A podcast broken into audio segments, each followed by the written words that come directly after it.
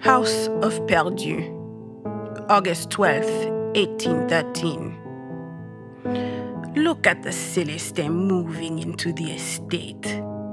The blood is still wet from the guillotine's blade, and yet the new Duke and his family see it perfectly fit to claim the Milo estate. More offensive than their lack of decorum is their furniture. Looks like something from a low rent opera house. These people don't know what to do with wealth.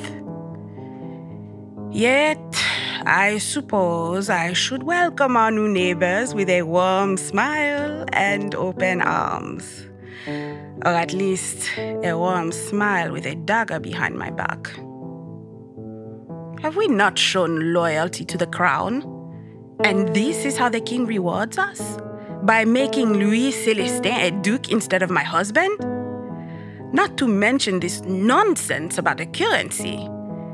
They pillage and plunder gold from every household in Haiti to fund this foolish mission, while rebellion brews in the south. When attention is divided, power is easily won.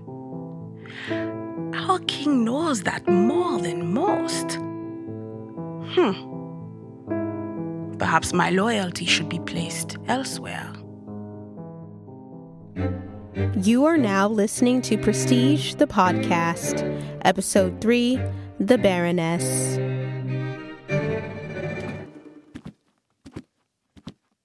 Antoinette, stop pacing. You'll wear a hole in the carpet. Oh mon Dieu! How can you be so calm? Imagine rolling a cigarette at a time like this. I take it your morning cafe was not strong enough, huh? Your jokes are not amusing, Pierre. There's no need to fret, my love. The king's whims come and go like ocean tides. If I reacted to every one of his decisions, I would never get a moment's rest. Words do little to soothe this injustice. Louis Celestin has always been earnest. I doubt he'll last a year as Duke. Nobility is not for the faint or pure of heart. He was shrewd enough to survive the revolution and become one of the king's most trusted advisors. It may take him time to learn the politics of court, but he is no simpleton. Come close to me, darling. Take your mind off these things. The true weakness may lie in his eldest son, Emmanuel. His recklessness would undoubtedly spell downfall for the House of Milo. Ah, you make a fair point. A man tempted by drink and women is simple to manipulate. Entrez! You may enter. Excusez-moi, madame. May I present Leonie Bijou? A girl enters carrying a clothing trunk. Pierre tries to hide it, but his eyes widen as he surveys her, scanning her youthful body quickly but thoroughly. She surely doesn't notice, but I do. As I said, I know all too well how to deal with a lustful man. Ah, yes. You must be here to discuss the lady's maid position for my wife, Madame Perdu. What a lovely dress, Miss Bijou.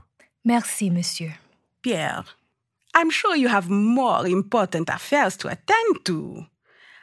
I can conduct this meeting alone, mon chéri. I don't mind, darling. Nonsense, mon amour. This is women's business. I insist. If you insist. The position is for a lady's maid, yet you have no prior experience? Not formal, no, but I have apprenticed with my mother as a dressmaker for years. That is the most important skill a lady's maid can have.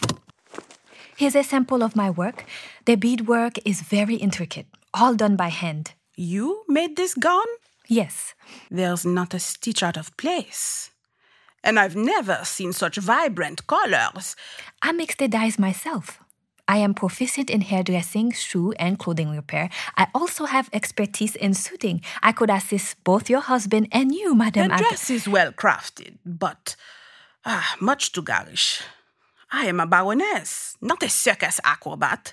Oh, no, if this is not to your liking, I have others. I can run to my mother's shop and fetch more examples. You could run to the equator, and it would not be enough. Please, Madame, I am truly in need of work. If you give me this opportunity, I promise you I will learn your taste and excel in the position.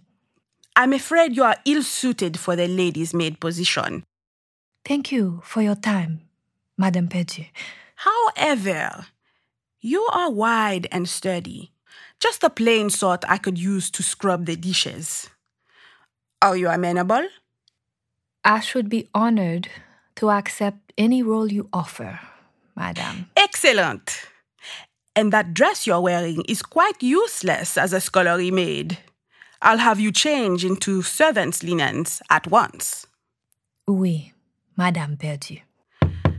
You may enter. Pardon, madame. A letter from Sans Souci has arrived. A letter from King Henri Christophe himself. He states the royal first communion for the children of several noble families is to be held at the house of Milo. My child is to have their communion in that damned house of Milo? Again? Again, that family has thwarted me. Apologies, madame. Leave me in peace. Show the new girl to the servants' quarters and dismiss whoever made my cafe this morning. It belongs in a pig's den. The darling Duke and his family can do no wrong in the eyes of the king. But perhaps the new servant girl can aid me. She is far too talented to seek work at the Perdu estate. So she must be desperate. And desperation is always of use to me. Not as my lady's maid. No. She should be far too close to my husband for that position. But I can always add a pretty face for my other endeavors. Perhaps the solution is to stop fighting against the tide and keep my enemies close. Starting with young Emmanuel Celestin. Prestige the Podcast is a Rainbow Media production. Today's episode featured Shane Monprime as Leonie Bijou, Kathleen Gonzalez as Antoinette Perdu, and Joshua Jean Baptiste as Pierre Perdu.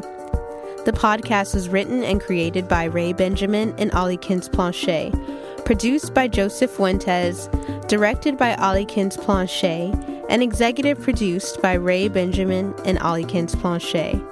Our sound mixer for this episode was Joseph Fuentes. The sound designer was Alexis Adimora, editor and engineer Alyssa Midcalf, with additional editing by Joseph Fuentes. The Prestige Podcast theme song was composed by Darnell Monestime. Our production assistant was Maya Cryer.